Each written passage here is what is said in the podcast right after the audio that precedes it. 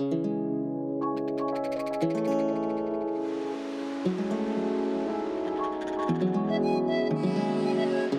Horizons The Art of Hiding by J. M. Pulpit.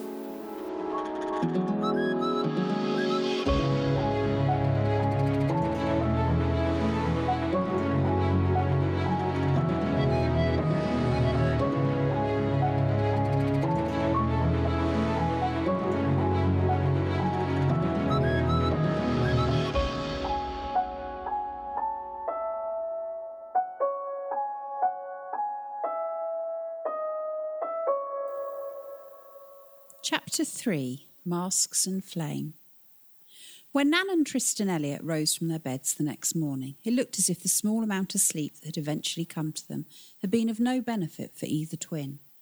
Whilst Tristan checked the fastenings on the piece of wood his father had secured over the broken window the night before, Nan made half hearted efforts to play with her little brother, not wishing to diminish Hartley's happiness due to her own misery. Before long, they sensed that the house had a different mood. At first, they could not figure out why they were sure of this sensation until Tristan sniffed and nailed it. Russell's cooking. It could only be their father making them a cooked breakfast.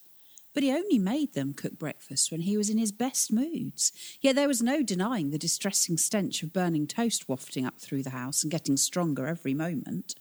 Nan and Tristan washed, got dressed quickly, and hurried downstairs with Hartley, who still seemed unaware of his mother's absence. Even though their father enjoyed cooking breakfast for everyone when the mood took him, he'd never been very good at it, and it came as no surprise to either Nan or Tristan to find their kitchen looking like the mouth of a smoking volcano. Their father soon emerged from the billows of smoke, triumphantly holding two plates as if they were trophies he'd wrestled from the heart of the inferno. On these plates were the charred remains of things that might have been sausages, eggs, bacon, and toast before he'd started cooking them. The eggs could never look another egg in the eye with self respect. They were in trauma, as were the sausages, bacon, and the crumbling black coasters that had once passed for bread. The twins looked from the food to their father's beaming face and his twinkling grey green eyes. He simply had no clue that he ranked high as one of the world's all time worst cooks. Good morning, Montrist and Hannah Manar. Their father grinned. A new mood of hope had clearly taken hold of their father. He was like a weather vane in that respect. In a single night, he'd swung around from despair to cheerfulness by a new wind that no one could have forecast. Nan and Tristan soon learnt the reason behind their father's mood change as they sat down to eat the morning meal of almost pure charcoal. I received another letter this morning, he began, this time from Uncle Adrian. Just guess what it said. Neither twin wished to spoil their father's enjoyment in telling them about Uncle Adrian coming to stay, even though they'd known about it a day before him. Therefore, they both adopted curious smiles and let their father tell them the news. Mm, dunno, replied Nan.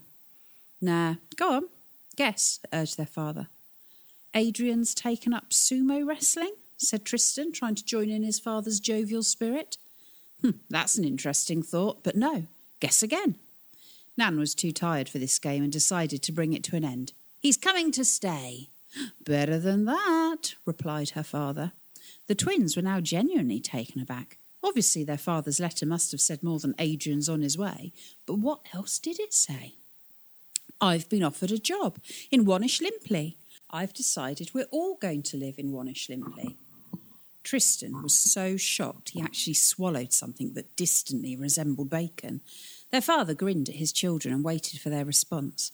This was typical of his impulsive behaviour, thought Nan, to suddenly decide major changes in the family's lives in an hour. Well, she was sorry to burst his bubble of contentment, but she just had to say something. But what about Mum? A cloud swept over their father's sunny face, and his brow furrowed into a frown, but at least it was not his vacant expression of melancholy. It's a good point. I've been thinking about that. Russell took off his apron and sat down on the opposite side of the table, taking a moment to ponder over his answer. When he did speak, it was rapidly and allowed for no interruptions until he'd finished. Now, we all know I've been a bit of a wanderer as far as jobs are concerned. Never held a position for a year or two at most. That certainly hasn't helped Mum. It's put a lot of pressure on her to hold the family together when all she wants is a little stability. So, the way I see it is if I make a go of this job and finally settle down to some sort of normal existence, I'm certain Mum would want to come and live with us in Wannish and we can all be a family again living in a lovely coastal town. Doesn't that sound ideal? In the meantime, we'll all be having too much fun. We'll be too preoccupied settling into our new home to spend much time dwelling on Mum's uh, break. It'll work, believe me. Silence followed his speech. Tristan was the first to break it, asking almost in an undertone, What's the uh, job, Russ? Some sort of caretaking position, I believe. The letter doesn't have the details as such. But, Dad, what happens if Mum forgets us? Nan asked, unable to restrain the tone of anger in her voice at her father's impetuousness. Mum will think we're punishing her by running away and only get so used to the idea of not having us around. And anyway, what if we don't want to go to Wannish Limply and Uncle Adrian? Something punctured within her father, and Nan immediately regretted her outburst. The wind was changing again, and the weather vane in Russell Elliot was spinning back towards sadness in a matter of seconds. Oh, you're right, of course, he said, and the sparkle in his eyes was suddenly extinguished. I should have talked to you two first. I'm sorry, it just seemed right. That doesn't mean we won't go, Nan pleaded, unable to hear her father's unhappiness, especially in the knowledge that it was she who had restored it. No, it was a crazy idea. The whole breakfast thing and the jolly mood. It's all pretend, you know. Inside, I'm desperate for her. Tristan glared at Nan as they both witnessed their father slipping back into the melancholy man. Well, I want to go to Wannish Limply, stated Tristan. I've always wanted to know what it was like. We haven't been at this school for long, and most of the kids I've met are too fragile to be friends with. I'll come with you, Russ. An ember of hope rekindled in their father's eyes as he looked gratefully at his eldest son. It was an ember that Nan could extinguish in one sentence, and she knew it. Russell turned towards his daughter. Nan loved her father too much to disappoint him. She'd rather deceive him into believing she wanted to go than see him unhappy again. It'll be an adventure, she said, and the sun rose once more in her father's face. He hugged them both and promised they would have nothing to worry about, and then vanished back into the kitchen to cremate another round of bacon. The twins sighed and watched Hartley hammer his high chair with a piece of toast that rapidly disintegrated into a black cloud, much to the infant's delight. A sudden knock on the front door silenced even Hartley's chortles. It was not an ordinary knock. It was a prolonged knock which contained three distinct movements a beginning, which could pass quite easily as an ordinary rap, a middle section, including a rapid flourish, and two different rhythms, and then the whole thing finished with a brisk crescendo of tapping. It could only be Norbert Drew. Russell shouted out for one of the twins to answer the front door, being too engaged in tackling the bacon that was spitting and hissing at him like an enraged cobra. Morning, Bert, chirped Tristan as he swung back the door. Greetings, Tristan, said the middle aged figure, leaning on a tall wooden staff. Norbert Drew had surpassed himself in eccentricity today, being dressed as he was in a full wetsuit, Wellington boots, and an ankle length yellow mackintosh. Expecting bad weather? Tristan inquired with mild interest. Oh, mm, yes. Looked like rain, or so I thought, Norbert replied. Both of them scanned the crisp, dry January sky, which had failed to deliver even the thinnest excuse for a cloud. Is your father there? No, thank you. I won't come in. Hectic times. Can't stop. Just here to collect a letter. Norbert was one of Emma Elliot's brothers and, by anyone's standards, was one of the most likeable members of the Drew family. Uncle Norbert had very little to do with the rest of his family and normally remained inside his own apartment where his Project Hush Hush kept him almost constantly occupied. All tickety boo with you, Russell? Norbert asked as the other Elliots came out to greet him. They stood in the doorway, nodding and staring at the outfit before them, which even Hartley could sense was a little out of the ordinary. Ah, Nan Hartley. Delightful, delightful. You all seem to be bearing up nicely. So sorry to hear about all the business with Emma. But uh, at least you have good news, eh? You becoming a caretaker and all, Russell. Heavy responsibility. You'll need to put on weight to acquire those broader shoulders. The Elliot family could see that Norbert had no idea what being a caretaker entailed. He was a man who had no real concept of what life was like for the normal person. Norbert knew nothing of work, bills, or salaries, but then he only judged a person on how well he got on with them, and nothing else. He made no distinctions between royalty and road sweepers, skydivers and sewage workers, bankers and tramps, because he had no idea what those titles meant. His fascination in the person behind the job was genuine, and his innocent charm appealing to almost everyone who met him. There's no guarantee I've got the caretaking job yet, Norbert, Russell reminded him. Oh, there's no question of that. Norbert waved a dismissive hand. You're the man for the task. Have you the reply? I'll give it to Adrian myself. Russell handed him an envelope. Are you going to Wannish Limply then? Nan asked. I'm heading that way, Norbert replied. Which way? Nan grilled him. That way. Norbert wafted his hand in the vague direction behind him. I don't wish to alarm you, my friends, but something's smoking in your kitchen. Smells a little pungent, too. Russell Elliot raced back into the house to salvage some of the cinders of bacon. Norbert tucked the letter into an inside pocket of his mackintosh, gently tapped the staff against his head as a goodbye salute, and squelched his way down the driveway. Tell me to stop interfering, if you wish, he called out, but you're missing one of your windows, you know. You ought to get one of those, um, uh, glass people. Not people made out of glass, if you follow me. that would be absurd. But you ought to get one, oh, just someone to come and look at that window. Well, where that window should be. They're called glaziers, Bert, Tristan called back. Are they really? Who thinks up those marvellous names, I wonder? And with that, Norbert Drew disappeared up the street.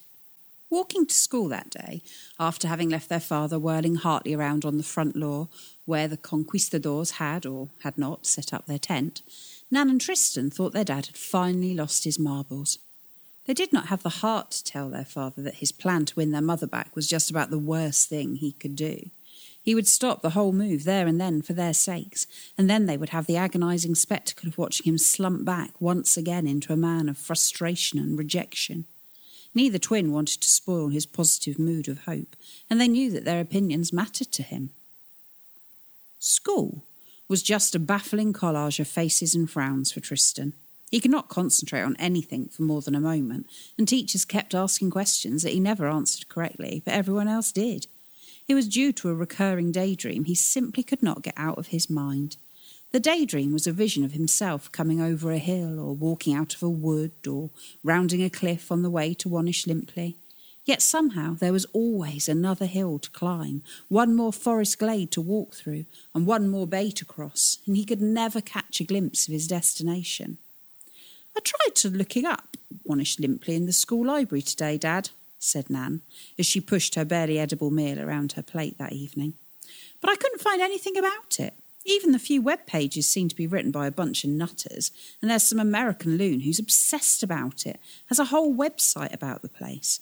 But there doesn't seem to be any place named Wannish Limply on any maps anywhere. What's it like, Dad? Dunno, never been there, replied her father. You've never been? exclaimed the twins together. No, always wanted to, but never found the time. That's what children do to you, you know. They munch up your time, he answered with a grin. But, Russ, how do you know you'll like the place if you've never visited it? Well, as Nan said, Tristan, it will be an adventure. The twins slumped in their seats, glancing at each other. They bowed their heads. Was it too much to expect that their father had at least visited the place to which he had intended to relocate them all? Dad, do you even know where Wannish Limply is? asked Nan, fearing Shorty knew the answer. Her father did not disappoint. No, do you?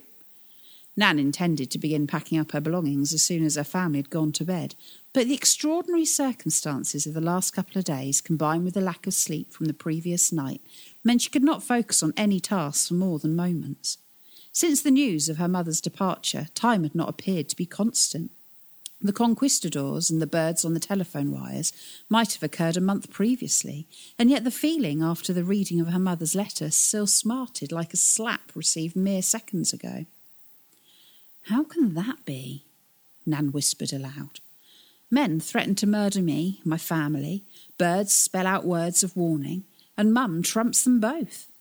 But the more she thought about the Spanish soldiers and the birds, the more extravagant the memories of them became. The conquistadors were now camped in a non existent field outside the house, with ranks of troops lined up behind them, and the birds on the wires were no longer mere starlings, but falcons and vultures with human eyes. Nan passed judgment on her imagination and found it guilty. None of it happened, she declared in a voice that was louder than she'd intended it to be. Laying her head down on a pillow that night, Nan finally found focus on a single thought.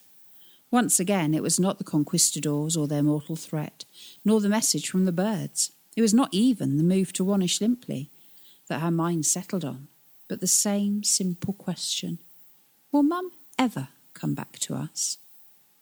Her lips tried to mouth the question, but Nan was asleep before the last two words were ever uttered.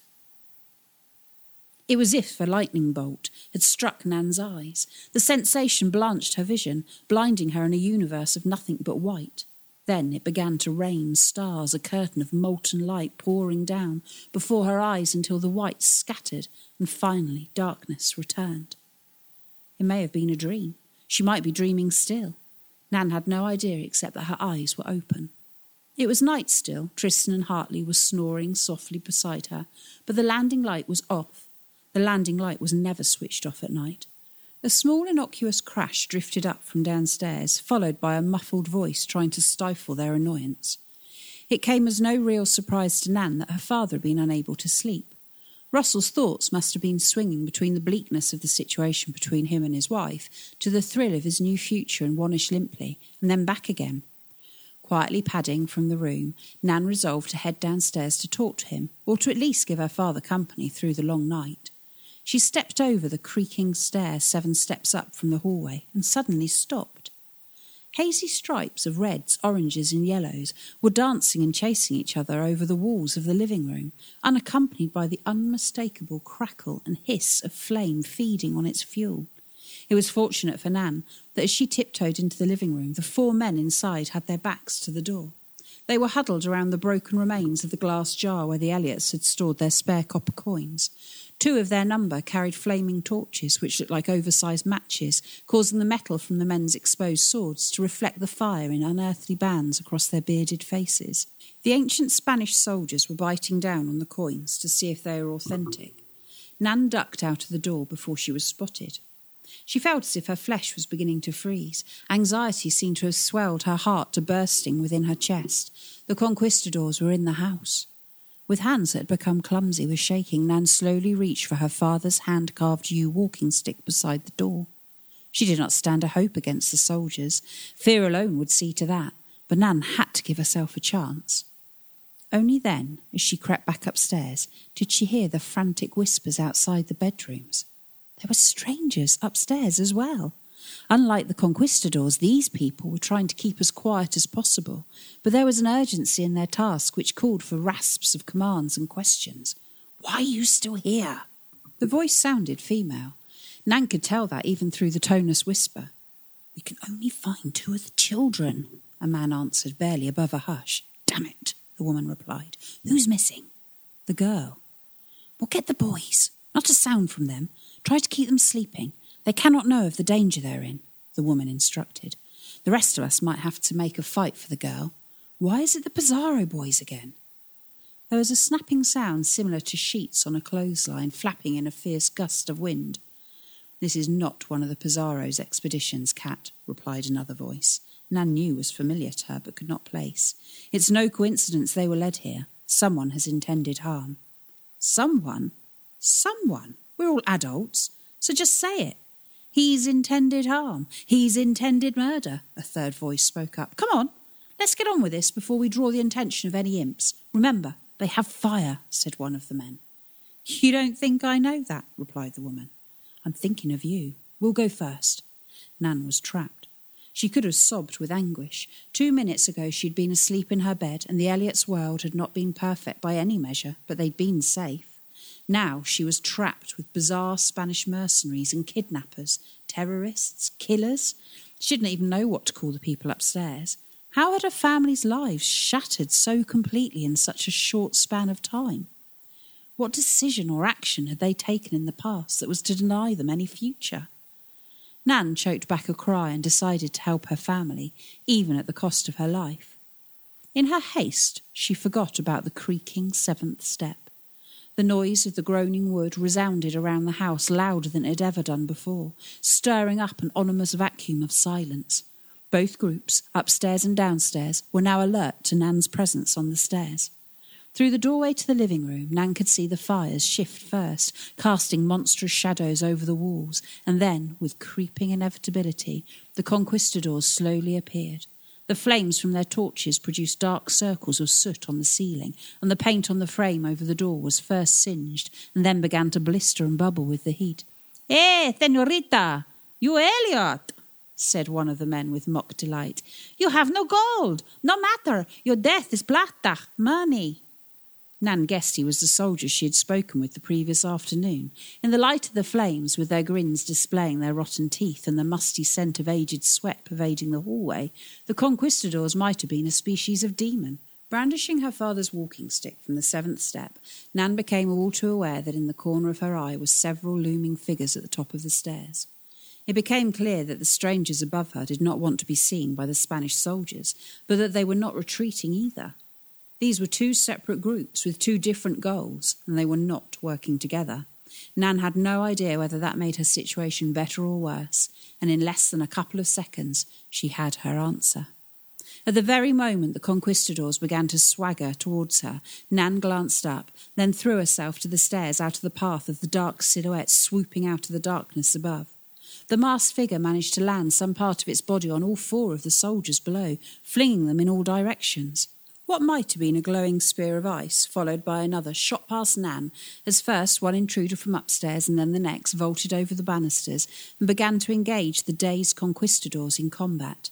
Flame, blade, and the curious ice like shards sliced and whirled in a hypnotic dance. In the light of the torches, Nan could clearly see that the three figures attacking the soldiers were all wearing dark masks. But Nan had no time to examine what type of weapon the dark attackers were wielding, for the fire had now taken hold of the heavy lined curtain, and the front door was ablaze. One of the conquistadors broke free of the attack to lunge at Nan. There was a whistling sound, and something darted past Nan's head, making her hair sweep over her face. The Spanish soldier groaned as something thudded into his shoulder, propelling him back against the flaming door. Get up here now, Nan! a woman's voice yelled. But Nan stood transfixed by the fray. The burning hallway illuminated all the fighters, and yet their limbs and torsos seemed independent of each other. It was a bizarre and beautiful spectacle. A tall, stooping figure leapt down the stairs and hauled Nan upstairs. As she was couched under the arm of the tall stranger, Nan saw that sewn into the dark mask was a slot of unique material at the level of the eyes. A maroon hue swept across the surface of the fabric. It changed to gold, and then, almost instantly, turned into something closer to terracotta, as if reflecting the different emotions or thought of the wearer through colour. On the landing, the tall figure put Nan back on her feet and knelt before her, the eye slot now glowing a cool marine blue. Please, I know this is alarming, but I am here to protect you, claimed the female voice. Your father and brothers are safe, but you are in grave danger. Nan glanced into her bedroom. Tristan and Hartley had vanished. The house she had grown up in, the home where she'd lived all her life, felt like a foreign, hostile land. Nan hardly recognised the place at all. Where are they? Nan asked. Some instinct within her did not trust the tall figure. Where are my family? Safe. Please, Nan, we need to leave. There are others hunting you, and if you're found, you will be killed. Why? There's no time for this. The eye slot flashed a toxic yellowish orange. How do you know my name? The tall figure tried to grab at Nan, but was pushed away. A long, vexed sigh emanated from the mask. All right, Someone close to you told me that either you or your twin brother woke up. I was to try this.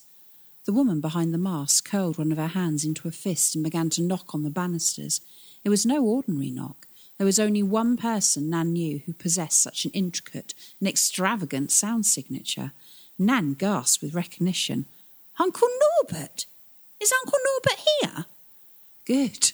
We need to but the tall figure stopped mid sentence. The fire blazed away furiously downstairs, but beyond it was a sudden and threatening absence of human activity. The creak from the seventh step upheralded the tongues of fire from the torch first, and then the outstretched blade as the leader of the conquistadors crept slowly into view. The bedraggled white plume on his helm was singed to a point of non existence. His expression was that of concentrated rage. Reaching into her trouser pocket, the tall figure brought out half a dozen coins and tossed them at the Spaniard. Gold! Oro! she said desperately. The coins rained down upon the soldier's armour, making clinking sounds like shrapnel, but he paid no heed to them. He had but one purpose only their blood would satisfy him. Nan watched as through someone else's vision, while the masked woman took off the pack on her back and swung it round. Sensing a moment of vulnerability, the conquistador struck at the crouching figure in the mask. With ferocious speed, the masked woman appeared to grab at something leaning against the wall, and an arc of scarlet sliced through the air, colliding with the Spanish metal and causing the sword to veer off harmlessly. Nan was still open mouthed with bewilderment when she witnessed the beaten Spanish soldier hurl his blade at her head. It spanned through the air with serene grace and beauty, catching the light of the rainbow patterns in blurring trails of colour. The hilt of the sword hit Nan's skull with a substantial glancing blow, causing her head to jolt to one side, but she remained standing.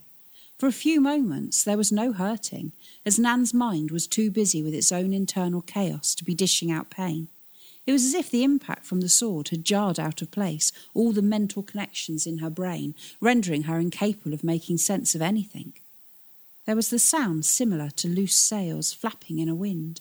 Nan jerked her head towards the tall masked figure, but a cavernous mouth of darkness was engulfing everything. But it was not a mouth, it was fabric. Nan struggled feebly against the suffocating material. Then there came a cool rush of air, a feeling of being sucked forward.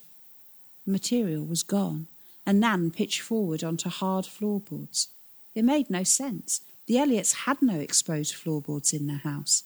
But Nan had no time to consider such things. The collision with the floorboards and then the postponed pain of the conquistador's blow flung her into unconsciousness.